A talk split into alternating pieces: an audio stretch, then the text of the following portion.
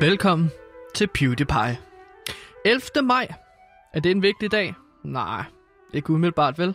Men for præcist 1109 år siden, i dag, skete der noget, som betyder utrolig meget for mig og min familie. Det er den dag, som hvert år blev fejret med pump og pagt hjemme i Herlev. For i dag er det årsdagen for Alexander, som blev kejser for det byzantinske rige. Et rige, som jo først efterfølgende blev kaldt det byzantinske rige. Det er altså ikke noget, beboerne vidste, det hed dengang. Nej, beboerne betegnede egentlig sig selv som romere. En kultur primært præget af kristendom med et græsk islet. Så hvert år den 11. maj fik vi gaver og lam med tzatziki til aftensmad.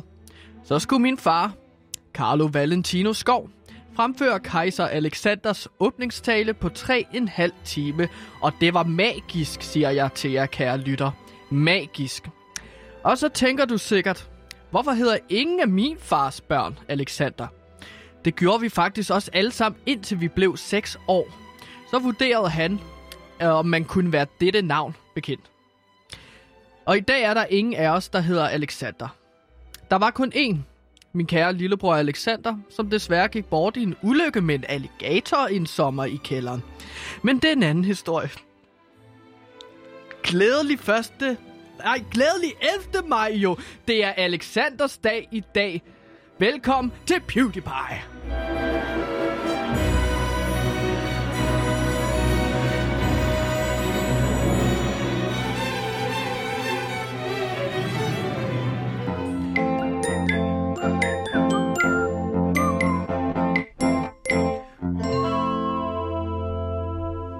Og med den indledning på programmet, så velkommen inden for mit navn. Det er Sebastian. Jeg er Værter Flowmaster. Hvis det er første gang, du lytter til det her program, så bliv bekendt med den her stemme. Det er den her stemme, der skal føre dig igennem så godt som muligt igennem det her program. Med ro på, med tid og uden stress, fordi det her program, det er 54 nyheder på 54 minutter, som giver dig dit daglige nyhedsoverblik. Og jeg er jo ikke alene som bekendt, som du nok har hørt. Men hvis du lyttede med i går, så tænkte du nok, hmm, var der ikke noget med, at Simon ikke dukkede op ude i regien?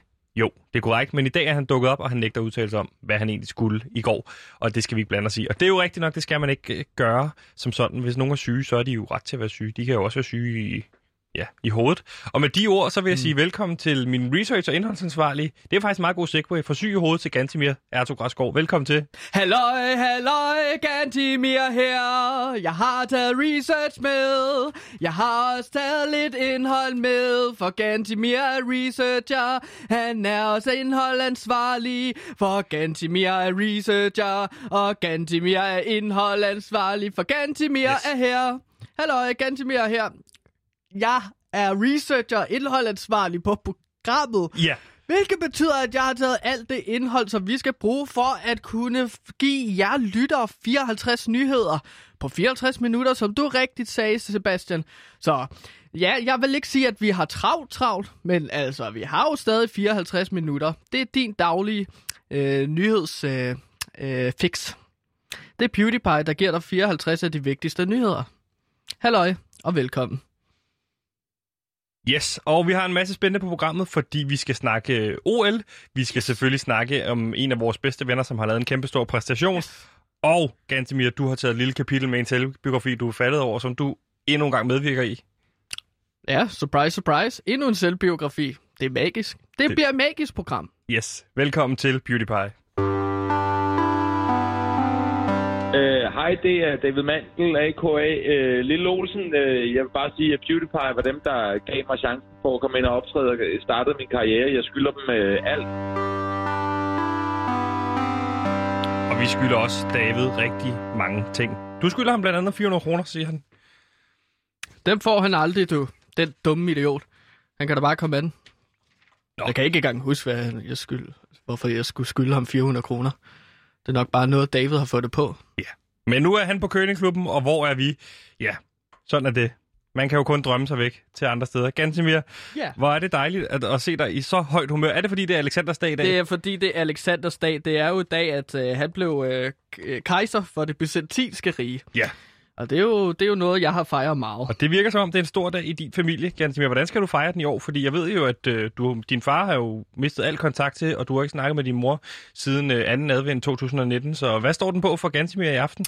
Øh, jeg tror, at den står på noget tzatziki. Den står på noget... Øh, jamen, Apropos Tatiki, øh, Det er rigtigt. så snakkede vi jo i går om en food truck, som hed Greasy Food. greasy food, som jo er øh, græsk mad, som vi så har valgt at frityrestege. Ja.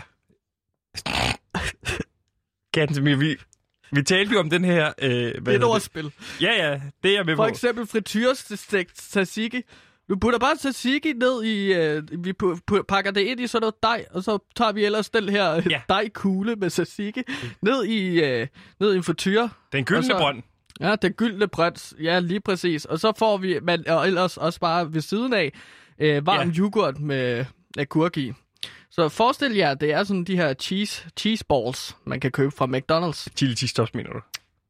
Ja, men det er jo ostekugler. Ja, ganske mere. Det jeg vil spørge om, det var jo, at vi fandt jo ud af i går, den her food truck, den endte nede i mosen i Brøndshøj, fordi du havde glemt at smide øh, stopklodser på. Ja. Uderlev Mose endte den jo ned i, fordi mm. den røg ned ad bakken øh, efter fra Brøndshøj Torv af. Og du skulle ned i går og samle den op, øh, eller i hvert fald forsøge at få den op af mosen sammen med din ven Marco, og din ven, hvad hedder ham den anden? Kasse Lasse? Lasse La- Kasse? Lasse Kasse, fordi det er altid ham, der står bag kassen og tager imod penge. Ja. Så det er jo ret sjovt. Vi har jo så nogle morgenmøder, hvor vi altså, når folk står og spørger, Hvor lang tid har du været en del af det her food truck eventyr? Siden... syv år, Syv år? Har du været en del af det her siden 2014? Du har aldrig nævnt det for mig før. Nej, men det er også bare for at hjælpe min gode ven Marco med hans food truck projekt. Ja. Det betyder jo meget for ham. Fik I den op? Det er det, jeg vil spørge om. Nej. Fik I food? Nej, det gjorde vi ikke. Øh, så nu ligger der, nu ligger der en græsk food truck øh, med en masse fritøseolie og ligesom ligger under, øh, under vandet i Uderslev Mose. Ja. Øh, så den kan vi simpelthen ikke få op. Den har vi givet op på. Nå, men Hvordan også bare, forsøgte I at få den op? ja, vi havde, vi havde lånt en kran. Okay. Altså, du ved, dem der, man kan køre sådan øh, bag, der kører bag sådan en lastbil. Kør bag en lastbil. Ja, de sidder bag på en lastbil, du ved. Øh, sådan minikral. Så er det en, man bruger til at hejse biler op med, fra, hvis de er s- s- kørt Okay, ned sådan i en, en vandet. falkvogn, der ligesom kommer ud, og så hægter man den på, øh, på anhængerne eller andet, og så trækker man bilen op. Ja, men det, simpelthen, altså, der var så meget, så, altså, den blev så trukket med ned i mosen, fordi at foodtrucken, den var så tung. Så foodtrucken var tungere end falkvognen, der kom fra enten. Så den, den, den blev trukket med ned. Ja, ja, og det er simpelthen også, jeg tror, det, Marco han fortalte mig, at det er simpelthen fordi, at vi havde lavet alt for mange tzatziki ostekugler. Nej, tzatziki frit, frityrekugler, eller hvad man kalder det, ikke? De der tzatziki-kugler, som vi havde lige lavet, dem stoppe. havde jeg lavet alt for mange af. så Foodtrucken det er var for blevet- tung, fordi der er flere tons tatiki-kugler i. Ja, jeg havde lavet så mange af dem, og Marco skældte mig så ud og sagde, prøv at høre, du skulle ikke have lavet så mange kugler, du laver dem først, når folk bestiller dem. Men jeg havde bare tænkt, okay, hvis jeg bare laver en masse tzatziki-kugler, Du er overraskende urutineret i at stå i en foodtruck i forhold til, at du har stået der i syv år. jeg har ikke stået i greasy food før. Hvad har du så stået i før? Jamen, jeg har stået i Marco Taco, Ja, hans Som jo er hans, øh, mexikanske. meksikanske. Nå, Øh, men altså, en food truck, det er jo en slags øh, pølsevogn, men som bare sælger underligt mad.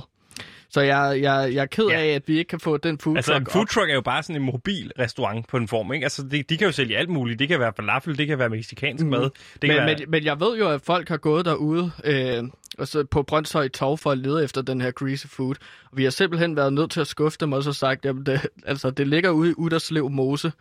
Så hvis I kan få den op, så skal I da være me- mere end velkommen til bare at tage alt, hvad der er derinde. Okay. Der er for flere tons øh, tzatziki-kugler. Hvad siger Marco til det her? Det er jo Marco, han er jo virker som en fyr, der er meget inden for det her koncept, food truck koncept. Altså du siger, han ja. Har den her spansk-fransk, som er en spansk-fransk. Øh, Fusion. Fusion. food truck. så er der greasy food. Den, den pri- serverer primært øh, baguette med, øh, med panellia inde i. Panellia. Panellia. Panellia. Mm.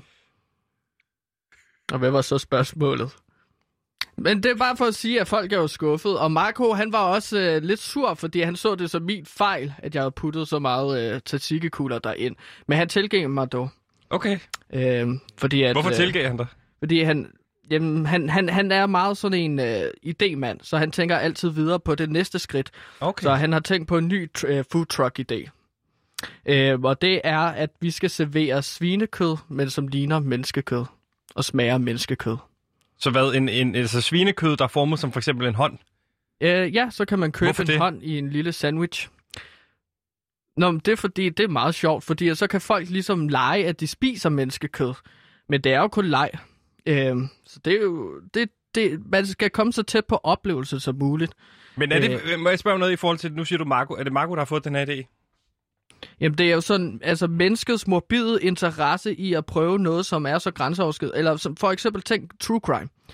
Der er en grund til, at mennesker er så fascineret af det. Det er morbidt, vi ser mord, vi ser folk, der bliver myrdet og dræbt på de hæsligste måder. Jeg vil gerne give folk en chance sammen med Marco for at prøve at spise øh, nogle øjne eller en, en hæl. Men, men der er jo, Men må, så er må jeg sige noget? Der er jo forskel på at høre en, en podcast-serie om Olof Palme-mordet, til så begynde at have en, have en, ønske om at forsøge at spise et menneske. Jamen, det handler om at komme så tæt på afgrunden, uden at ryge over. Så hvis folk der er det er ulovligt at spise menneskekød. Du skal ikke pege på mig, men det ved jeg da godt. Men, jamen, det, det, jeg mener, det er, at folk har jo ikke lyst til at gøre noget, der er ulovligt ved at spise menneskekød, men de kan komme så tæt på som muligt ved at spise menneskekød. Ikke? Det er derfor, vi også har startet en dialog med flere kannibaler, mig og Marco, for ligesom at komme Har så I, tæt på vent stop. Har I snakket med, hvem, hvilke kannibaler har I talt med? Kan, jeg- må jeg sige navne her? Det, ved jeg Det, ikke. det ved jeg da ikke. Nå, Kender der du en en, kannibal? Der er en, der hedder Martin Andersen, som lige nu sidder i Vesterfængsel. Som er kannibal. Ja, så vi har sendt ham nogle smagsprøver, så han ligesom kan sige, åh, oh, den her er god. Det smag, det, det, det, nummer to er den, der smagte bedst. Det er den, der er tættest på menneskekød. Nå, så det skal ikke engang smage af svinekød. Det skal faktisk prøve at forestille, at det smager af menneskekød. Ja, lige præcis. Så tæt på som muligt. Hvad skal Så- den her food truck hedde? Hannibal's Corner. Han, Øh, det er en reference til Hannibal, kannibalen. Den mest kendte kannibal, ikke? jeg er simpelthen i tvivl om, der er efterspørgsel efter det her.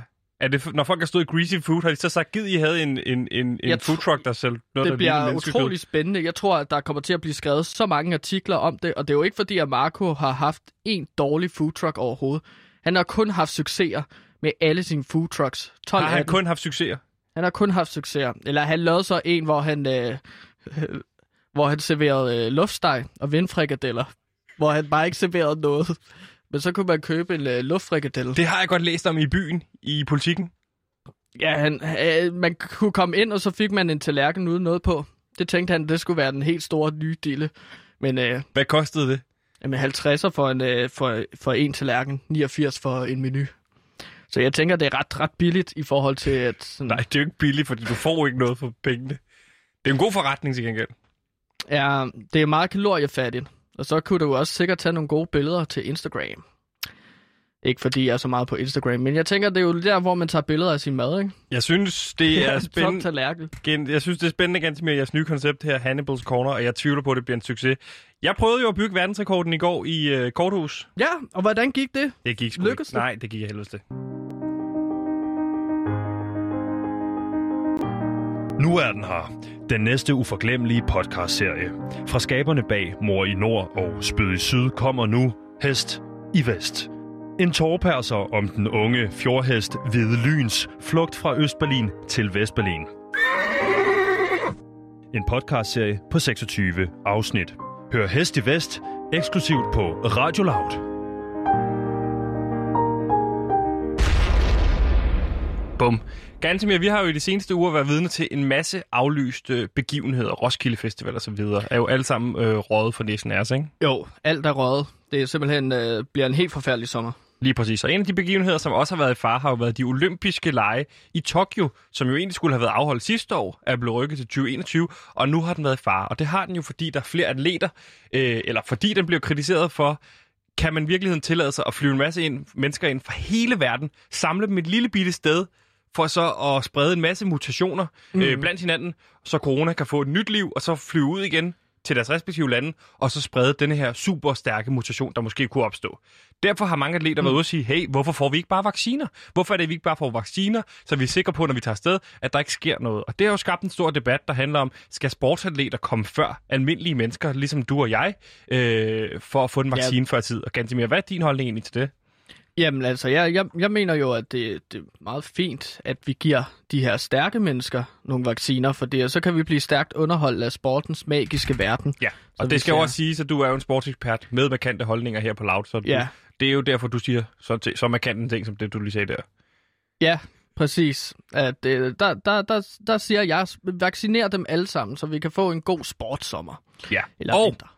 Der kan jeg glæde dig, Gantemir, fordi Pfizer, øh, BioNTech, har været ude og sige, ved du hvad, vi donerer en masse vacciner til IOC, som er den her øh, internationale olympiske komité, og som så kan frit give den til deres atleter. Så det hele er reddet, og det hele er lykkedes, og det er vi jo glade for at finde ud af her på Loud, fordi du Yes. øh, er jo den mand, vi kommer til at sende afsted til Tokyo, hvor du skal dække øh, sportens verden, OL, de olympiske lege, nede for Tokyo. Så ganske mere, jeg kan glæde dig med, at når øh, OL løber af staben den 23. juli, så bliver du at finde i Tokyo.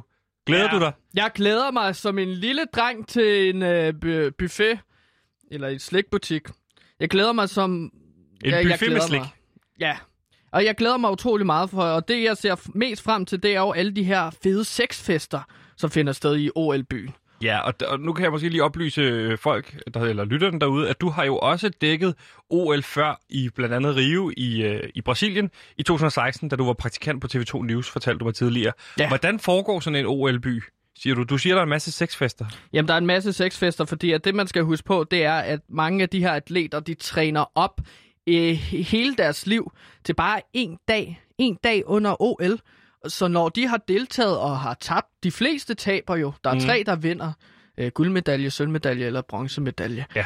Øh, så hvis de vinder eller har tabt, okay, fint nok. Men så har du deltaget, og så har du så en hel uge. Og de her by. skal det jo siges, mange af dem her, de er jo ikke professionelle, det vil sige, de, de, de, de, de prioriterer alt deres fritid, fritid, deres penge, kan, skal gå til, at de skal træne op til den her ene dag, hvor de skal ned og ro om kap, eller kaste om kap, eller sparke til en bold, eller et eller andet, ikke? Ja, en uofficiel konkurrence til OL, det er jo hvem, der kan knippe mest. Altså, hvem der kan hore mest, ikke? Øh, fordi at det simpelthen er øh, en ting, som alle gør, efter de har deltaget. Det er jo en masse smukke unge mennesker, skal du tænke på Mhm. også. Øh, Veltrænede unge mennesker. veltrænede unge mennesker. Så det, det kommer måske som et chok for jer alle sammen, men nu har jeg jo været praktikant og udsendt til OL i år 2016. Ja. Øh, og ligesom oplevet, hvordan altså, altså alle de her sportsudløvere har sex med hinanden. Det er jo, ja, det er jo, det er jo meget sjovt, fordi at jeg har faktisk Men hvordan nogle ved du, facts. at... at hvad, kan, du, du har simpelthen bevidnet de her sexfester, eller er det noget, du hører på vandrørene, eller hvordan er det foregået, det her? Nå, men jeg var jo inviteret til en masse af dem. Som journalist, så bliver du jo inviteret til nogle af dem, hvis du er cool nok. Og dengang så synes at øh, det danske vurderede- gymnastiklandshold jo, at jeg var super cool. Hvordan, vurder- hvorfor synes de, du var så cool? Fordi jeg havde solbriller på, og jeg havde fået sat mit hår sådan op i nogle spikes, og så gjort det blonde op på toppen. Hvis man nogensinde har set ham kokken Guy Fieri, så var det jo meget den stil, jeg prøvede at efterligne. Det kan man jo prøve at google derude. Det kan man google derude, Guy Ferry. Hvordan staver man det? G-U-Y, mellemrum F-I-E-R-I. Ja. Det kan jeg stave i søvne. Fordi han er simpelthen den mest cool motherfucker, der findes. Den ultimative alfahan. Han er en cool motherfucker. Så jeg gik rundt til OL Vil som du sådan sige, en uh, at mini du... Guy Fieri, og det synes det danske gymnastikhold var fedt. Okay, så der ender du simpelthen til en knippefest med dem. Vil du sige, du er klædt ud som Guy Ferry? Eller er du bare øh, en, en, hvad hedder det, eller er du bare din egen ligesom, udgave af Guy Ferry? Forstår du, hvad jeg mener? Ja, øhm, nej, altså, det er jo klart, at når man er et helt nyt sted, så bliver du også lidt nervøs. Så jeg, jeg ledte mig meget op af, altså, af Guy Fieris koder. Ja. Den måde, han er på. Så jeg gik tit rundt og øh, tog, tog mad, og så puttede i fritøse. Eller i... Øh, så serverede utrolig meget fedtet mad for alle atleter. Var Og så havde ikke, jeg du ikke altid en, øh, øh, praktikant som journalist? Hvorfor Nej, gik du rundt og serverede frityrestik mad til... Øh... Fordi at det var for at vinde deres tillid, og for at virke mere cool. Jeg lagde mig op af Guy Fieri. For eksempel så gik jeg også rundt med sådan en kortærmet sådan, øh, Hawaii-t-shirt lignende øh, skjorte Ja, med flammer på. Fordi at så går det stærkt. Jeg, og fordi at Guy forstår- Fieri er sådan jeg en cool forstå noget. motherfucker. Jeg, jeg er med på, at han er en cool motherfucker. Nu har du sagt en del gange. Jeg skal bare lige forstå noget her. Du er sendt afsted for at dække det for TV2 News. Hvorfor er du så opsat på at komme med til sexfesterne? Jamen, det er jo det, der er spændende, at prøve at dække det. Ingen gider, eh, Sebastian, ingen gider at glo på en mand, der kaster et spyd. Folk vil gerne høre om drama. Det er sex. Det er fedt. Men så beskriv Det så nogle sexfester. Hvordan foregår de? Jamen, jeg vil bare gerne lige påpege, at jeg ikke selv personligt var, havde sex med nogle af sportsudøverne som Okay. journalist. Du, du, du blev inviteret, kom og kiggede på, eller hvordan? Ja. Ja. Okay. Nå, hvorfor virker det så underligt? Så Det- gik jeg det- rundt og afdæ- altså dækkede sådan, hvordan de havde sex sammen, for eksempel. Så gik jeg ind til et orgie der, og så gik jeg ind til et orgie her, og serverede noget fritøse med til sådan buffet. Og var, Og- var de helt cool med, at du gik rundt og dækkede det? Ja, ja. Det var, det var det meget cool. Der var faktisk en, som er amerikansk atletikatlandshold, som uh, insisterede på, at jeg skulle kigge på. Og så kiggede jeg på, Okay. og skrev notater ned. Nu er det Ja, ikke, så fordi, jeg havde ikke være sex med atleter, men jeg havde sex med journalister. Okay. Og der er forskel. Og der er også sådan nogle sexfester. Ja, øh, der var også sådan nogle sexfester, men det var ikke lige så fedt. Det var for eksempel, øh, så kom man til sexorgie i et stort øh, mansion, men så maden der, de serverede, det var jo sådan iceberg-salat og Så ved de bare icebergsalat ja, og majs. Altså bare sådan en skål. Her er der en skål med icebergsalat, her er der en skål med majs. Hvor du er meget jeg ville ønske, på... det var en skål. Det- Det, var bare en dåse. De har ikke engang de der dåser, hvor man skal selv bruge en oplukker. Så det var meget vigtigt, at man selv havde oplukker med. Må jeg spørge om noget? Ja, vel. Øh, hvad, hvad for nogle... Altså, nu siger du til mig, at øh, øh, på TV2 News, kan, du har haft en redaktør der sikkert, øh, som gerne vil have dig til at dække de her ting. Ja. Når de siger, vi vil gerne have dig til at dække de her sexfester, og du så kommer tilbage udelukkende og beskriver, hvordan madforholdene har været, er det en tilfreds redaktør, du så får? Fordi det lyder som om, du primært har beskrevet. Altså overhovedet Hvad- ikke. Det var slet ikke tilfredse. De vil jo gerne have sportsindhold, og det er åbenbart ikke sex. Så der er jo også en grund til, at jeg ikke er på TV2 Så længere. de har slet ikke bedt dig om at dække sexfesterne, Nej. og så dækker du maden til sexfesterne. Ja, fordi det tænker jeg, det er også en vigtig side af OL. Så Er maden til sexfesterne? ja, folk, folk skal jo ligesom vide, hvad, hvad de spiser. Så nogle journalister. Altså, det er jo også, altså, det er også vigtigt at dække sådan... Man ved jo ikke, hvad, hvad det er, folk har rørt ved, inden de tager maden. Det dækkede jeg jo også, hvor jeg forfu- øh, forfulgte, efterfulgte hedder det, en, øh, en øh, tyrkisk øh, journalist, øh, stangspringer, undskyld. Og så for, øh, efterfulgt ham for ligesom at se, hvad er det, han rører ved i løbet af sådan en dag, inden han tager sig øh, af buffeten. Så du Og- meget bak- bakterieorienteret til de her sexfester? Hvad? Du er meget bakterieorienteret til de her sexfester? Ja, men jeg er jo lidt forud for min tid. Jeg, siger, jeg gik også rundt med håndsprit hele tiden. Okay. Men det er noget af det, vi kan se frem til i din dækning af øh, OL i Tokyo i 2021 her. Jamen, jeg er jo lidt spændt på, hvordan sexfesterne bliver i år. Øh, fordi at nu, nu er der jo lidt mere kontrol om, hvor tæt folk må stå på hinanden og feste. Det kan være, at man har nogle... Altså, det Men skal hvis, de alle, hvis alle er vaccineret, så er der vel fri leg. Jamen, jeg, jeg glæder mig bare til at se, måske er folk lidt mere påpasselige med at have sex med hinanden, men det tvivler jeg på, faktisk. Fordi at, hvis du, at i Rio, der blev købt 450.000 kondomer øh, til udøverne. Nej. Det er 42 per udøver. Det var ikke nok, Sebastian. Det er Okay. ret vildt. Der bliver dyrket så meget sex, og det er så fedt og Men man laver vel også nogle supermennesker eller superatleter af en eller anden art, ikke? Altså, øh, hvis de så får børn, de her mennesker. Jo, man taler om øh, OL-babyer, olympiske babyer, hvor det, øh, det er jo fordi, at der ligesom er OL-atleter, der har sex med hinanden, og så får børn. Det, der, det er da super spændende. Hvorfor fortæller du ikke til at starte med, i stedet for at begynde at fortælle om, hvorvidt man kan få majs og icebergsalat til sexfester? Nå, men det er jo en del af det hele billede. Jeg er jo en journalist med markante holdninger, jeg bliver nødt til at dække det hele. Jeg kan ikke bare sådan tage mad, tage buffeter stop og så rive ud af Det er historien. jo ikke en markant holdning at gengive, hvad for noget mad, der bliver serveret. Det er jo bare facts. Jeg, jeg, jeg, jeg, jeg, synes, jeg synes, at det er utrolig vigtigt. Især fordi, at, øh, at jeg ligesom var klædt ud som en kok Guy Fieri, som er en cool motherfucker. Det kan vi i hvert fald konkludere, at han, han, han er og var. Og Gantemir, det bliver spændende at høre, hvordan det bliver til de olympiske lege i Tokyo 2021. Du ser i hvert fald frem til det, ikke rigtigt?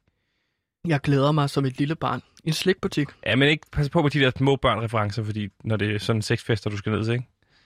Øhm, så som en øh, voksen mand i en sexbutik. Hej, jeg hedder Ditte Ylva Olsen, og du lytter til PewDiePie på Radio Loud med fantastiske Gantimir. Og Sebastian. Men det ved vores el nummer syv jo godt. Jeg fryser til is, når alle råber Nikolaj Wallis. Jeg kan mærke det, jeg kan lide det, jeg kan føle det, og jeg fryser til is, når Silkeborg vi råber Nikolaj Wallis. Jeg kan mærke det, jeg kan se det, jeg kan føle det, og jeg fryser til is, når Silkeborg vi råber Nikolaj Wallis. Mit ja. Jeg troede, at den fortsatte. Nej, det er jo jinglen. Så er den ikke så lang. Jeg ville have growlet lidt. Men nu vel. Hvordan havde det lyttet? Det er fint. Tak skal du have. Gantemir, Ja, der er jo en ja. mand, nu har vi sunget meget om, der er jo en mand, der altid kan få sig godt humør. Så er det selvfølgelig øh, en af første divisions allerbedste spillere. Men han er ikke længere bare første divisionsspiller. Han er også Superliga-spiller nu. Det er nemlig en af Superligaens bedste spillere. Det er Silkeborg IF's nummer 7. Mine damer og herrer, velkommen til Nikolaj Wallis. Woo! Uh, goddag. Goddag! Goddag. Goddag. Tillykke! Fedt, fedt, jeg både er, er, er, er første divisionsspiller og Superliga-spiller nu, og jeg er den bedste i begge rækker. Det, sådan er det at være Sådan nummer er 7 i. Silkeborg IF.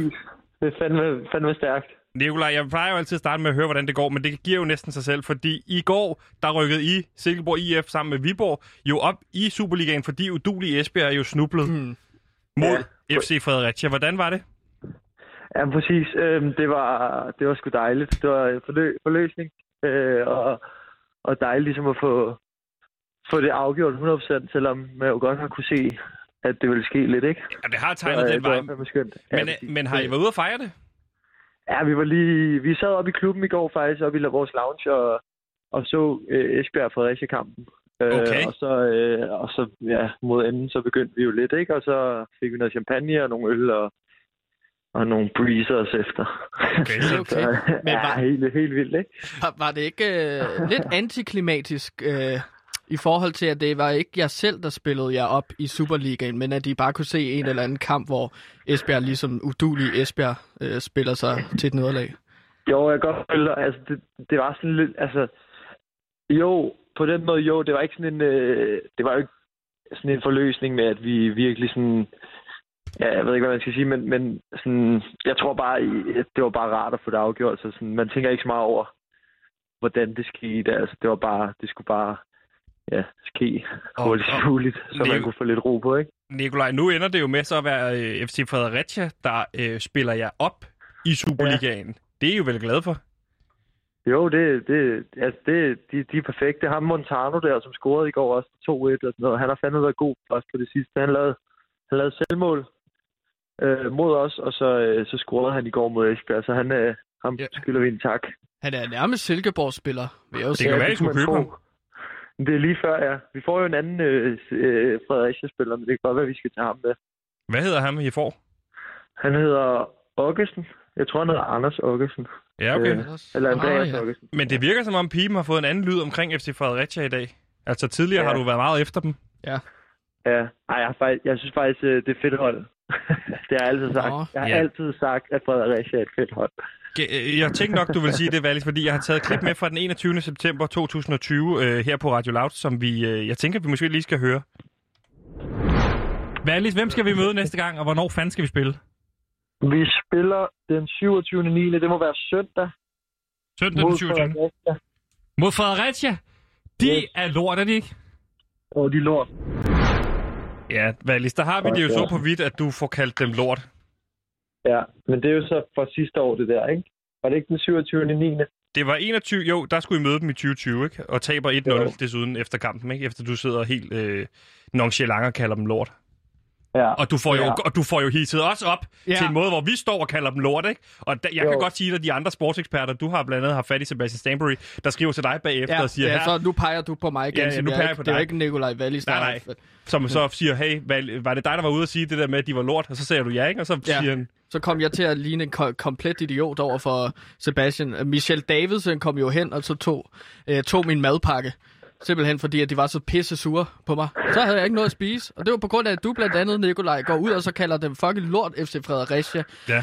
Der synes jeg, at vi kan oppe os rent Hvad- professionelt. Lige præcis, og det er måske også en pointe, vi skal tage med over, fordi nu hedder det jo ikke længere første division, nu hedder det Superliga. Nu kan man ikke bare tillade sig hvad som helst. Altså, fordi Nej. en ting er, det bliver jo så sikkert nok, det bliver jo ikke en citathistorie, at du går ud og kalder dem lort på bold.dk øh, i programmet på Loud her, fordi det er FC Fredericia. Men hvis ja. du lige pludselig bruger vores åbne mikrofoner til at sige, at Jesper Lindstrøm er lort, eller at Sanka er lort, eller sådan noget, så kan det jo være, at det bliver en citathistorie, og så kommer der til at stå i den historie, Wallis udtaler i øh, et, øh, et program på Radio Loud, måske skriver de endda PewDiePie, øh, så kommer du til at hive os med ned. Og det, det var ikke sådan en synergieffekt, vi var ude efter, Wallis. Nej, jeg kan godt se det, og jeg, og jeg tror også, øhm, det der med, at det er Superliga nu, altså alting bliver bare lidt større, så, så det kan godt være, at vi skal, vi skal udtale os lidt mere professionelt, Ja. ja. vi også siger, øh, det tænker jeg er en rigtig god idé. Ja, og det er jo også, det er jo, har jo også været hele formålet, kan man sige, med det her med, at øh, vi har jo ligesom satset øh, i starten øh, på dig, fordi du spiller i første division. Det var fordi Gantemir var den overbevisning, at det var den bedste række i, i Danmark. Det Ja. fandt vi så ud af, at det ikke var. Ja, og derfor står vi jo i sådan en Drake, øh, Millie Bobby Brown situation, hvor vi har groomet måske lidt lang tid på en første divisionsspiller, og afventet, at det er blevet en Superliga-spiller. Og nu står. Ja. vi i dag med en fuldvoksen mand, som ser rigtig flot ud, når han smider trøjen, og endelig kan kalde os et venskabsprogram med en Superliga-klub. Og det er vi meget, meget stolte Ja. af. Ja, ja det kan jeg godt forstå. Det er, Så- jo, det er jo en fin investering, I har lavet. Jamen det er det, og på den måde har vi jo været med til at løfte Silkeborg IF som Ja. klub og dig, Valis, Ja. og nu er det din opgave at løfte os Ja, okay. ind i Superligaen, ikke? Jo, jo. Inden, inden for radioprogrammer. Ja, ja, lige præcis. Nu er det nu, ja. Du skal hive os op på curlingklubben Ja. og ja. så videre, ikke? Ja, præcis, præcis. Ja, og for eksempel også få spillet den sang, som jeg har skrevet til dig, Nikolaj, på stadion. Ja, Altså, sker jeg, der jeg noget undrer, der? Hvornår, hvornår kommer den ud? Er den kommet ud? Nej, jeg tænkte, at altså, det gør den inden for de kommende uger. Det er faktisk en meget Okay. god... Altså, nu skal den faktisk lanceres. Nu skal vi have den ja, EP det er nu, ud. den skal ud, agtigt, ikke? Altså, Det er nu, vi skal rykke på øh, det. Så vi kan spille den lidt, og, og, ja. og spille den, i, når vi holder fest, og, og sådan noget der. Så, altså, Nu skal du kommer- komme med en lovning. Nu skal du komme med en dato. Inden for hvornår kommer den ud, Gantemir? Øhm, d- øh, inden øh, den, hvad dato har vi i dag? 11. maj. Nå ja, tillykke. Øhm, 11. maj. Inden den efter Ja. mig. Nej. Det er i dag. Undskyld, det er fordi, jeg bliver lidt forvirret, når jeg skal tænke datoer. Øh, om en uge, så nu. Om en uge. Okay, To uger. okay, okay, To uger. okay. To uger. To 25. uger. maj. Uger. Inden den 25. maj. Inden den 25. Okay. maj. Okay, vildt. Hvornår har I sidste kamp i år egentlig, Valis? Jamen, det er jo faktisk, øh, jeg tror, det er den 26. maj. Sådan, øh, så Øh, kommer den ud der. Ja, den, Ja. den, den skal ud, inden øh, I spiller den sikkert. øh, sidste kamp der. Okay, okay. Og så skal, så, vi, så skal Kongregant jo over spille den live i et eller andet kæmpestort Gider halftime I, show jamen, vi, mangler et, vi mangler et live øh, band til vores afslutningsfest, faktisk. Hallo? Det ja, kan I godt skrive under på, at Kongregant kommer og spiller. Kæft, man, det bliver den fedeste koncert nogensinde, kan jeg love dig for. Jeg kommer til at tage flammekaster med. Så det bliver en kæmpe fest. Og ballonger. Det kan lyder jeg også for tage vildt. Men øh, Valis, hvad med resten af sæsonen? Skal man se med, eller har I givet op nu? Nu er der motivationen væk, eller hvad sker der nu? Nej, vi, ja, det, altså det, vi er faktisk ret motiverede, vil jeg sige. Og vi har en træner, som, øh, som ikke lader os, øh, lader os slappe af. Og, og, Ken Nielsen, øh, Ken Nielsen. den gamle skole, ja. Ja. Ja, ja, den gamle jo, skole. Præcis. Han, vil være, han vil komme nummer et, og han vil, øh, han vil sikkert også begynde at, at, at arbejde på nogle ting frem mod Superligaen, tænker jeg så. Men så skal I Så, jo øh, slå Viborg. noget- Det kan I jo starte med at gøre, for Præcis. I møder jo Viborg i morgen, ikke? Lige præcis, jo. Øh, så jo, det er, det er fuld knald på. Men plus, du har jo lovet alle, der har købt en Wallis-trøje den her sæson, at refundere pengene på den Wallis-trøje, hvis ikke I bliver nummer et. Og jeg vil bare sige, jeg står jo i en... i Var en- det i- nummer et, jeg sagde? Du sagde det- nummer et, og jeg, jeg har, vi har Okay. klippet, men jeg, jeg, så, jeg har jo en Wallis-trøje på, og det kan godt være, at jeg har fået tilsendt den gratis, men derfor må jeg skulle da stadig kunne få nogle penge igen for den, hvis I ikke bliver nummer et. ja, det er rigtigt. Øh, ja, ja, men øh, vi, vi kæmper 100% for det, og der er også et eller andet over. Nu har alle snakket om Viborg hele sæsonen og ubesejret. Ikke sige de lort. Prøv, nu, det nu arbejder vi vi der ikke. med, at du skal være men professionel. ved godt, at du er en vild mand. ikke de lort. Jeg siger ikke Godt. lort, men Godt. jeg spiller i Silkeborg, og det er vores rivaler, og jeg gider ikke at, øh, jeg gider ikke at ende under dem. Nej. Så, I skal bare Så, øh, sørge for, at så længe at I scorer flere mål end Viborg, så skal I nok Ja. vinde kampen. Præcis, og så længe jeg scorer, så vinder vi også kampen. Ja, præcis. At hver eneste kamp, du du har scoret i, så vinder hører jo altid efter. Du havde et lille taktisk uh, input i forhold til deres uh, spiller, Sebastian Grønning, havde du ikke? Hvad uh, kan det være? Jo, jeg synes godt nok, at hans sko er lidt for store, når jeg ser ja. Ham løbe rundt med den på. Kunne han ikke få et størrelse mindre? Men hvis I er rigtig smarte, Nikolaj, så når der er hjørne, så kan, I, så kan du bøje dig ned, så kan du bøje dig ned, og så ligesom øh, binde hans snørbånd sammen. Ja. Sådan, så Jeg han, tænker- hvis han hopper eller løber, så falder han. Var det dit taktiske indspark? Det er mit taktiske øh, indspark, Jeg som så- øh, er ekspert på. For, øh, så sparker Hold han nemlig kæft, bold og ved lad et. Nikolaj også snakke lidt. Ja, Hvad siger du, Valis? Det, det, det er genialt. Altså, jeg så for nylig øh, et klip med en eller anden, som binder målmand, nej, som åbner målmandens handsker øh, på et hjørnespark. Okay, det er faktisk en god pointe, Jeg igen, tror det vidste jeg ikke. Ja, jeg tror ikke, Ja. han lykkedes 100% med det, men der var sådan, de, de zoomede ind på det, og så stod der en spiller og prøvede at åbne modstanderens målmandshandsker. Valis, det Så, er øh, lidt det, svært. det, er sådan nogle ting måske, det er meget, som er meget sjove, øh, men selvfølgelig også lidt usportslige, men, men øh, sådan er det det. kan godt være, altså...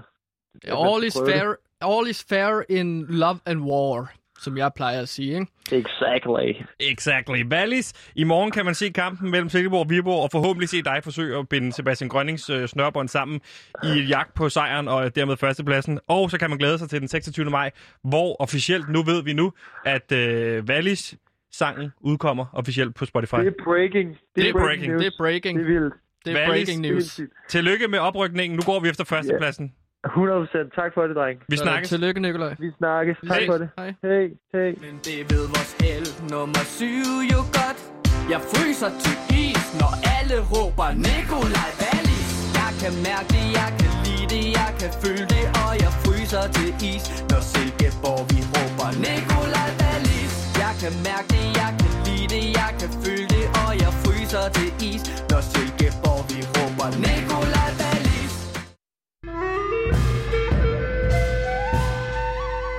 Nu er den her. Den podcast, alle kommer til at tale om. Fra skaberne bag Mor i Nord, Spyd i Syd og Hest i Vest kommer nu Høst i Øst. En langsomlig fortælling om rismarker i Vietnam. En podcastserie på to afsnit. Hør Høst i Øst eksklusivt på Radio Loud.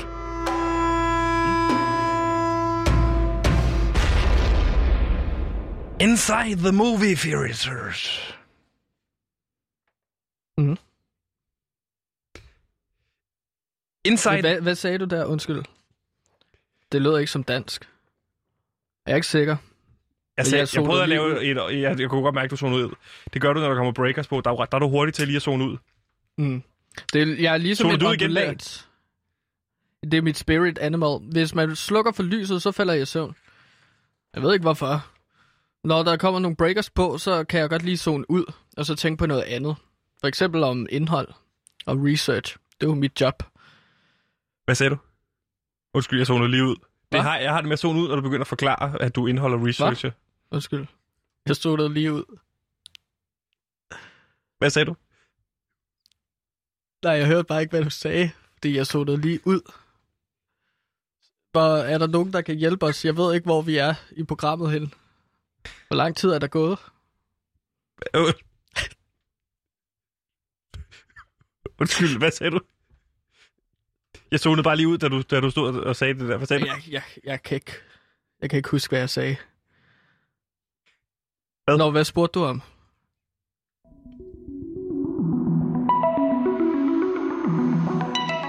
Nu er den her. En fremadstormende podcast, folket kommer til at elske. Fra skaberne bag Mor i Nord, Spyd i Syd, Hest i Vest og Høst i Øst, kommer nu Måne i Skåne. En fortælling om to unge raketbyggere i Malmø i 1990'erne. En podcast på 89 afsnit. Hør Måne i Skåne eksklusivt på Radio Loud.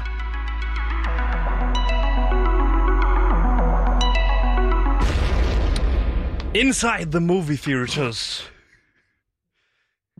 Hvad? Ind, inde i biografernes magiske mørke. Åh, oh, jeg har papir her. Simon er lige kommet ind med et papir her. Producer Simon, så vi ikke øh, zoner ud igen. ja, lige for tiden, Sebastian, så kører der jo en dokumentarfestival. Lige præcis. Copenhagen Docs hedder det. Yes. Altså den her dokumentarfestival, som er en af de største i verden, og jeg tror, det er den næststørste i Europa efter Amsterdams øh, dokumentarfestival. Den kører jo lige nu, og den har kørt online i rigtig lang tid, kan jeg se, der står her på papiret. Men nu er den simpelthen tilbage i biograferne, Gantemir. Ah, det er skønt. Inside the, The theater- mo- movie, movie theater. theaters. Ja, er der det, magien. Og derfor skal vi jo selvfølgelig opfordre alle, der er derude, til at komme ud i biograferne. Støt din lokale biograf. Se en af de her fantastiske De- de- dokumentarfilm. de har brug for det, biograferne. Det har de Øh, nemlig. De har jo ikke haft åbent i lang tid. Og i forbindelse med det her dokumentarfestival, så havde vi jo fået en idé tidligere i dag, ganske mere. Jeg tænker måske, vi så, nu når jeg kan se, at vi har en nyhed omkring Do- Docs, at vi lige kan snakke om den. Fordi, mm. Mm. Ganske mere, vi er jo påbegyndt vores egen dokumentar. Ja, vi er startet på vores egen dokumentar om Radio Loud, og den har vi altså gået i gang med at optage til i smug. Ja, og jeg ringede jo til Docs tidligere i dag og sagde, at vi gerne ville vise den på Docs, men de sagde, at det kunne altså ikke blive i år, fordi de havde ikke en forventning om, at vi kunne blive færdige med filmen Jamen, på et skal, par dage. nej, så skal dokumentarfilmen altså også bare sparke røv, vores dokumentarfilm om Radio Loud. Det skal sparke så meget røv, så vi kan sætte den ind til næste års stocks. Og det er jo derfor, vi er begyndt på optagelsesprocessen allerede nu, fordi så er det jo, det kan jo, den kan jo hedde et år på Loud. Et år på Loud, ja. Og, og det, man tit snakker om, når det kommer til dokumentarfilm, det er jo det her med, det er ekstremt svært at få funding. Det er svært at få penge til det. Ja. Men da jeg skrev ud forleden på Twitter øh, tidligere i dag, hey, jeg laver en dokumentarfilm om, om Loud, så fik jeg en privat besked fra en anonym Ja, person, okay. som har noget, der hedder Wingman Media, som har sendt mig 3 millioner kroner. Sygt. Ved På- du, hvad Wingman, Wingman Media har lavet før? Nej, Okay. de laver vel film, siden de synes, dokumentarfilm er spændende. Ja, hvis de vil skyde 3 millioner kroner ind i vores dokumentar om, hvad der sker i maskinerummet på Loud. Den eneste no- notits, jeg fik Uh. fra Wingman Media, var, det var, film alt, film alt, og så send materiale til mig. Så hjælper de os med at klippe den også. Så slipper, slipper vi for at sidde og klippe. Seriøst. Helt 100, så slipper vi for... Det virker for godt til at være sandt. Ej, det er det ikke. Jeg har 3 millioner kroner, og jeg, jeg, kan, jeg kan sagtens øremærke det meste til dokumentarfilm. Jamen, jeg, altså, kan jeg få nogle af dem? Som en slags løn? Ja, Man skal ja. jo have løn for at lave dokumentarfilm. Hvor meget skal du have? En tager vi løn. million. Hvor, skal du have en million? Ja, en million til produktion, og så en million til dig, og en million til mig. 1 million til produktion. 1,5 million til mig, og en halv million til dig. Jeg har skaffet kontakten. Ah, det lyder som en god deal. Så skal vi bare finde ud af helt præcis, hvad er det ikke sådan noget med, at man skal have en eller anden form for handling i dokumentaren? Jo. Vi skal bare filme alt. Ja, og så er det vigtigt, der er noget, der hedder berettermodellen, ikke? Så man bygger historien op omkring, så man har ligesom en begyndelse, øh, så har du en, øh, en uddybning, så har du point of no return og de her ting, hvor der sker et eller andet Hmm. afgørende, ikke? Det kan være, når radiostationen står til at lukke midtvej, så står der og siger, hvis ikke de laver et godt program, det, det her er det drømmescenariet. Ja. Vi møder ind på Loud, så siger en, en bestemt for, for person for ledelsen, øh, hvad så, dreng, man? Det er rock and roll. Ah, det er hvis rock ikke I laver et godt program i dag, så lukker vi. Så ved man, det er point of no return. Det hvis er ikke point vi of går no og laver et godt program, Og sådan er det hver dag. hvis ikke I når Får vi at 54 vide. nyheder på 54 minutter, så, er det, så lukker de. Ja. Det er rock and roll. Det, det, så er vi ude på øh, dybt vand. Ja, så er det fandme... Øh, øh, det afgården. Kan I ikke øh, lave noget radio, hvor I Det er tager point, coke of, eller sådan det er point of no return. Point of no return. Men altså, sådan som jeg også forstår det, så filmer jo- man jo først det hele med dokumentarfilm. Du filmer bare og alt. så begynder man på narrativ. Lige præcis. Det er derfor, jeg har været rundt og installeret små GoPros over det hele. Så ligesom man får alt med, ikke? Ja, men man snakker jo tit om, og det viser min research, Sebastian, at øh, man finder først narrativet, historien i klipperummet. Ja. Og sådan som jeg forstår det nu, nu ved jeg ikke, hvor meget Wingman Media skal være inden over, men skal de klippe det hele? De sagde bare, vi 3 millioner kroner, vi har final cut. Købt, sagde jeg. Så vi har fået 3 millioner kroner for at at øh, installere video og øh, kameraer rundt Ja. omkring på Loud. De har sendt en masse GoPros, som vi bare skal installere over det hele. Det er fedt. Jeg havde jo en lille situation ude på pigetoilettet. Hvad havde du der? Fordi at jeg havde sat et GoPro op nede i toilettet. Men det havde jeg også gjort ude på herretoilettet, skal det siges. Fordi Men det gør jeg det at ikke vide- bedre, at du sætter... Du skal ikke sætte GoPros op i toilettet. På pigetoilettet. Skal vi ikke filme alt? Det troede jeg jo Ja, bare. men vi skal jo ikke filme folk skide, Gansimir. Men har du ikke, Har det, noget... altså, det kan være, at man finder handling i klipperummet omkring noget mere skide. Det er noget, Wingman Media skal finde ud af. Det kunne være, at der er en historie om, kan du huske dengang, at alle på Loud havde diarré? Kan du huske den? Altså, Jeg ja. dig. ja, det kan jeg godt. Hvor jeg var kommet til at servere nogle ting, som ikke som folks sarte Ja, du, var, du var ude at teste den der, øh, din, øh, din øh, kannibal, altså Hallibal's Corner, men du havde glemt at tilberede svinekødet. Ja. Så det var bare gråt svinekød, der var skåret ud som hænder og ankler, som du Ja, så, folk. så folk fik diarré. Og det kunne jo godt være interessant for lyttere at vide. Nå, hvad er det, der sker i maskinrummet på Loud? Nå, det, det er folk får diarré. Ja, Det, der sker i maskinrummet, det er, at der er en ansat, der serverer råt svinekød, så alle får diarré. Det er egentlig nu, når jeg tænker over det, lidt ærgerligt, at vi ikke har filmet hele det år, der sidst er gået. Fordi det har vi jo beskrevet dagligt i radioen. Øh, og der er jo simpelthen sket så hjernedødt mange ting, Gantimir, øh, som vil være fantastisk dokumentar. Så det må være det, Wingman Media håber, at vi kommer til at filme det næste år. Ja, Gantimir, eller også så skal man animere det, som, altså, det vi har sagt i gennem et år. Altså lave en animationsfilm ud af det. Også der gengiver ligesom virkeligheden. valsen med Bashir. Har du set den? Ja, Hvad er den? det er min Hvad er det? yndlingsfilm. Hvad er det? Det handler om, altså som titlen henviser til, så er det, en, øh, så er det om noget valsagtigt i forhold til handling, men også til udtrykket. Det er jo det er den en her anim- animationsfilm øh, dokumentar. Det er jo en helt niche-genre for sig selv, det her med at animere. Der er jo også, mener jeg, en på dokumentarfestivalen i år, Copenhagen Docs. Der er sådan en her dokumenteret, øh, en, en, en, en fortæller, der ligesom fortæller, hvordan det er at være havde krig og været flygtning, mm. som så er animeret. Jeg Jeg tænker at animere hele det her med Loud. Ah, det er ærgerligt, at vi ikke kan, kan få lov til at være med i klipperummet, fordi nu sidder jeg og tænker, er der nogensinde nogen, der har gjort det her før? Blandt alt, hvad der nogensinde er lavet i dokumentar. Om der er nogen, og så der har animeret en historie om en Animer det. radio. animere det, lav så lidt artfilmagtigt, så bland også sammen med nogle øh, opt- rigtige optagelser. Sådan. Altså bland alting sammen. Du vil lave mismask af alle genrer. Ja, det tænker jeg. Altså hver gang, at øh, så har vi vores optagelser fra det, vi laver nu, og så øh, det er så virkeligheden. Og så alt det, der er sket i, sker, sket i fremtiden, når vi tænker tilbage. I fortiden. Når, I fortiden, når vi tænker tilbage. Det animerer vi. Jeg, jeg, jeg kan lide din idé, men jeg er ikke sikker på, at jeg forstår den. Hvad er det for en tidsaspekt, du arbejder med her? Hvad er det for, for nogle... Jamen, jeg tænker, at, vores, at den dokumentarfilm skal arbejde med... Nej, der er at arbejder i tre linjer. Først så har vi den her, hvor vi følger dag til dag på Loud fra nu af. Ja. Det er det, vi filmer Det er nu. det, vi filmer nu. Vi har fået Ja. 3 millioner kroner Og så laver vi interviews med ansatte, hvordan det har været. Altså nogle klassiske talking været. heads interview, hvor folk fortæller, Lige hvordan præcis. det, er, det har været. Og så animerer vi det. De fortæller os. Okay, altså så, Så alt, hvad der foregår i fortiden, det har vi animeret, og alt, hvad der sker nu, det har vi filmet. Ja, Blandt andet lige på toiletterne og sådan Lige noget. fuldstændig, ja. Eller folk, der øh, laver en lille mad ude i køkkenet, for eksempel. Det tror jeg også er meget spændende for folk at øh, se. Hvad tænker du? Hvad, er du, er du Jamen, frisk jeg på står, det her jeg, står, tre jeg linjer? står sgu bare lige og lader den bundfalde, så altså, jeg synes, det er en god idé. Og jeg kan godt lide det. Hvad, hedder, hvad er det, dokumentaren hedder? Den hedder Et år på loud. Altså, hvis der, er nogen, to sekunder, hvis der er nogen lytter, der har en god idé til den her dokumentar, så synes jeg, I skal ringe ind på 47 92 47 92. Og så stjæler vi jeres idé, og I får ikke nogen penge for det. Jeg siger det bare. Så er det ligesom ude. Det er DR-reglen, ikke? Hvis Mm. det er sagt, så er det fint. Hvis det er sagt, så tager vi idéen. Ganske mere et år på loud. Den ligger der. Nu skal vi bare i gang. Jeg har sat GoPros op. Du har resten i forhold til at filme det, ikke? Du har fået et nyt kamera, sagde du. Ja, jeg har sådan en øh, lille VHS-kamera, Mm. som øh, jeg har tænkt mig, at, øh, som jeg har begravet i en plante herude. Jeg siger ikke, hvad for en af dem, men det er en af de to, der står ude på redaktionen. Altså, den, der, den plante, hvor der normalt ikke står en plante, lige midt på et af bordene her, hvor det står og blinker rødt. Er det den?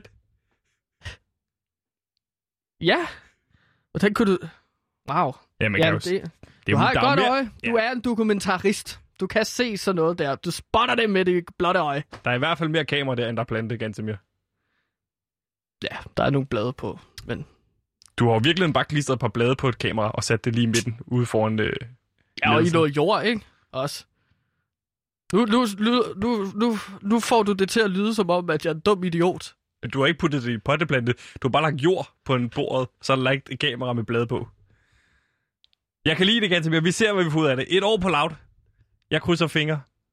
Ja, det gør jeg sgu også. Den nye lytterbasker er annonceret. For skaberne bag Mor i Nord, Spyd i Syd, Hest i Vest, Høst i Øst, Måne i Skåne, Anders i Randers og Lina i Kina er klar med podcasten Vin i Berlin, hvor Puk Elgård undersøger, om tysk vin kan blive for gammel. Okay, en af jer skal smage på den her, Mads. Du må gerne spille ud.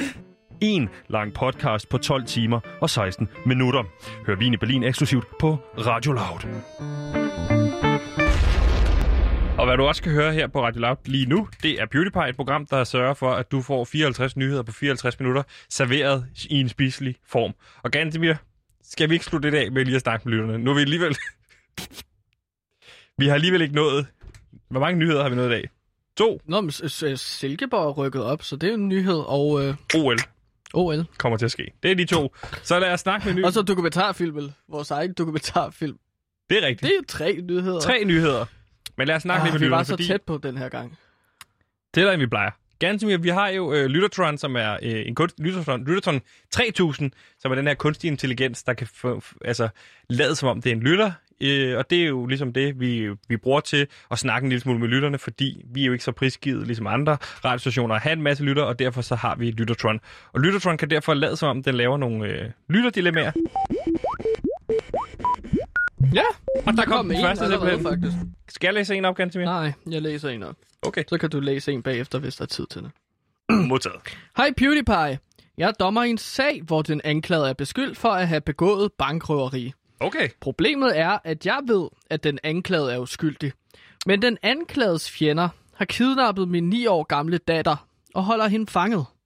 Jeg ved ikke, hvor hun er. Politiet har mislykket forsøgt at finde hende. Kidnapperne har efterladt mig en note, hvor der står, at hvis jeg dømmer den sky- uskyldige røver skyldig, vil de løslade datteren. Hvad gør jeg her? Hilsen, Marianne. Huh.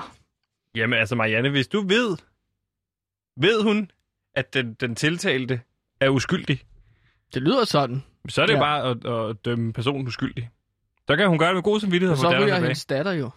Når vedkommende skal, skal kende skyldig, Ja, ah, jamen så kende personen skyldig, fordi så... Øh, så får over- du datteren så får tilbage. du datteren tilbage. Det er jo det, hun gerne vil have, ikke? Jo, jo, det det, er det, hun personligt rigtig gerne vil have. Men øh, spørgsmålet er, kan de ikke bare lyve? Jeg tænker, at hvis Jeg du synes, man skal- forbryder nok til at kidnappe en 9-årig datter, så er du også forbryder nok til at lyve. Jeg synes, man skal gå med Søren Pind-reglen her. Det, hun sagde, hun først vil gøre, det skal hun gøre. Så det er jo ligesom en mulighed, det er jo at sige, hvad var det første, hun, hvad var det første, hun sagde? Hun sagde ja til at være dommer og altså dømme alle retfærdigt. Ja, Så, så er det jo skal, det. Ja, så, du, så må du lave et nyt barn. Jeg, jeg ved det ikke, hvad man siger. Ja, ja. Det, ved jeg sgu ikke. Ej, det er et svært dilemma. Vi tager, ganske mere, vi tager et nyt. Det var for svært. I stedet for at svare på dilemmaet, så tager vi et nyt. Bum! Er det ikke også sådan, de gør i masser af monopolet? Eller Jeg tror, jeg tror bare, de så- dem fra inden. Altså, det er jo ikke... Øh... Så hvis de for svære, så sorterer de dem fra. Så det er lidt nemmere. Så er det, fordi så kan de sørge for, at det er også nogen, som Søren Pind kan svare på, ikke? Ah, ja. Jeg Hvad kan, ved du egentlig om Søren Pind? Du må have arbejdet sammen med ham som i jeg din kan ikke fortid. se så godt. Han er næsten blind. Okay. Han bruger briller. Og så er han... Øh... Ja, altså, der er jo mange mennesker, der bruger briller. Ja, det, det, er også, det er også forkert, det jeg siger. Altså, du kan... Altså, men han, er, han, ja, han, han ser ikke så godt. Han har Københavns stærkeste briller. Okay, det var da alligevel Ja. interessant. Mm. Man kunne jo kalde ham lidt en cyborg. Hvad, hvad, hvad siger lytteren? Det var jo rygte, der gik, at Søren Pind var en cyborg, da jeg arbejdede inde på Christiansborg. Men nok om Søren Pind. Har du arbejdet på Christiansborg? Ja, jeg har været politisk rådgiver For, for? Frank Jensen, og så var jeg indsat som politi- po- politisk rådgiver på Christiansborg. Men han var jo på Københavns Rådhus. Mm. Men han havde sat mig som spion. Så jeg var indsat som assistent for Christian Tusedal. Og så render man rundt og hører en masse rygter, og der fik jeg bare at vide, at Søren Pind måske er en cyborg, der er bygget. Måske Søren- var det noget, jeg har drømt faktisk. Kan vi nå en sidste lytterdilemma? Nej, det kan vi absolut ikke nå nu, fordi du skulle fortælle om Søren Pind er en cyborg. Men det er jo interessant nok. Er det noget, du har hørt, eller Måske er det noget, en du har drømt? cyborg. Altså, jeg er en journalist med markante holdninger. Men jeg kan ikke sige, at han er en cyborg, hvis jeg ikke se, har set hans øh, møtrikker og hans øh, øh, ledninger og sådan noget, ikke? Der er en, kun en måde at finde ud af det her på. Lige om lidt er det jo tid til nyheder. Lad os lige se, om de er klar derovre. Martin, er du klar til nyheder om lidt? Det er jo, tror jeg. Martin, har du hørt det her med, at Søren Pind skulle være en cyborg? Øh, jeg har godt hørt rygter. Ja, det er det, jeg siger, Sebastian. Altså, hvis du gad at lave noget research og indhold bare en gang imellem, så vil du jo finde ud af, at der går rygter om, at Søren Pind, han er en vaskeægte cyborg. Mm. Vedholdende rygter. Martin, hvor har du hørt de her rygter fra? Øh, Gantimir. Gansimir, du kan jo ikke bare sprede et rygte, og så bagefter hive dem ind og sige, se hvad de har hørt, når de har hørt det direkte fra dig. Men Det er jo sådan, rygter fungerer. Du starter, eller du fortæller et, og så, får, så kan det blive sat. Det lærte jeg på journalisthøjskole. Du har ikke gået på journalisterskolen. Rygter er også en slags nyhed, ikke? Jo. Jo. Hvad? Hvad? Ja, ja, ja. Kommer der nogle nyheder i dag, øh, Martin, som bare er baseret på rygter? Ikke umiddelbart, nej. Nej. Så der kan du se, Gantimir, det er ikke sådan, det fungerer. Hmm. Jamen, så, så bruger I ikke min nyhed om uh, Søren Pind. Ja, Jamen, så er måske, måske klokken tre, hvis vi, hvis vi lige kan nå research lidt på den, og høre ham selv, hvad han siger. Jeg sender jer alt det information, jeg har. Jeg har sådan en 8 sider pdf-fil, som jeg gerne Ja. vil sende til jer. Kan du helt kort, Martin, øh, tease for, hvad er det for nogle nyheder, vi kan forvente os nu? Nej. Nå, men det skal, du, det skal du heller ikke gøre, Martin, hvis, det, hvis ikke du har styr på det. Ja. Det er sådan set også underordnet. Ja. Jeg kan, så kan jeg tease en lille smule for det. Nu Ja er det blevet tid til nyhederne her øh, lige om lidt med Martin Sodemann. Vi vil sige tusind tak, fordi I lyttede med i PewDiePie i dag. Det var produceret af mig, Wingman Media, Simon og selvfølgelig Gantemir. Og nu kan du høre nyheder i dag, som handler om Søren Pind. Måske.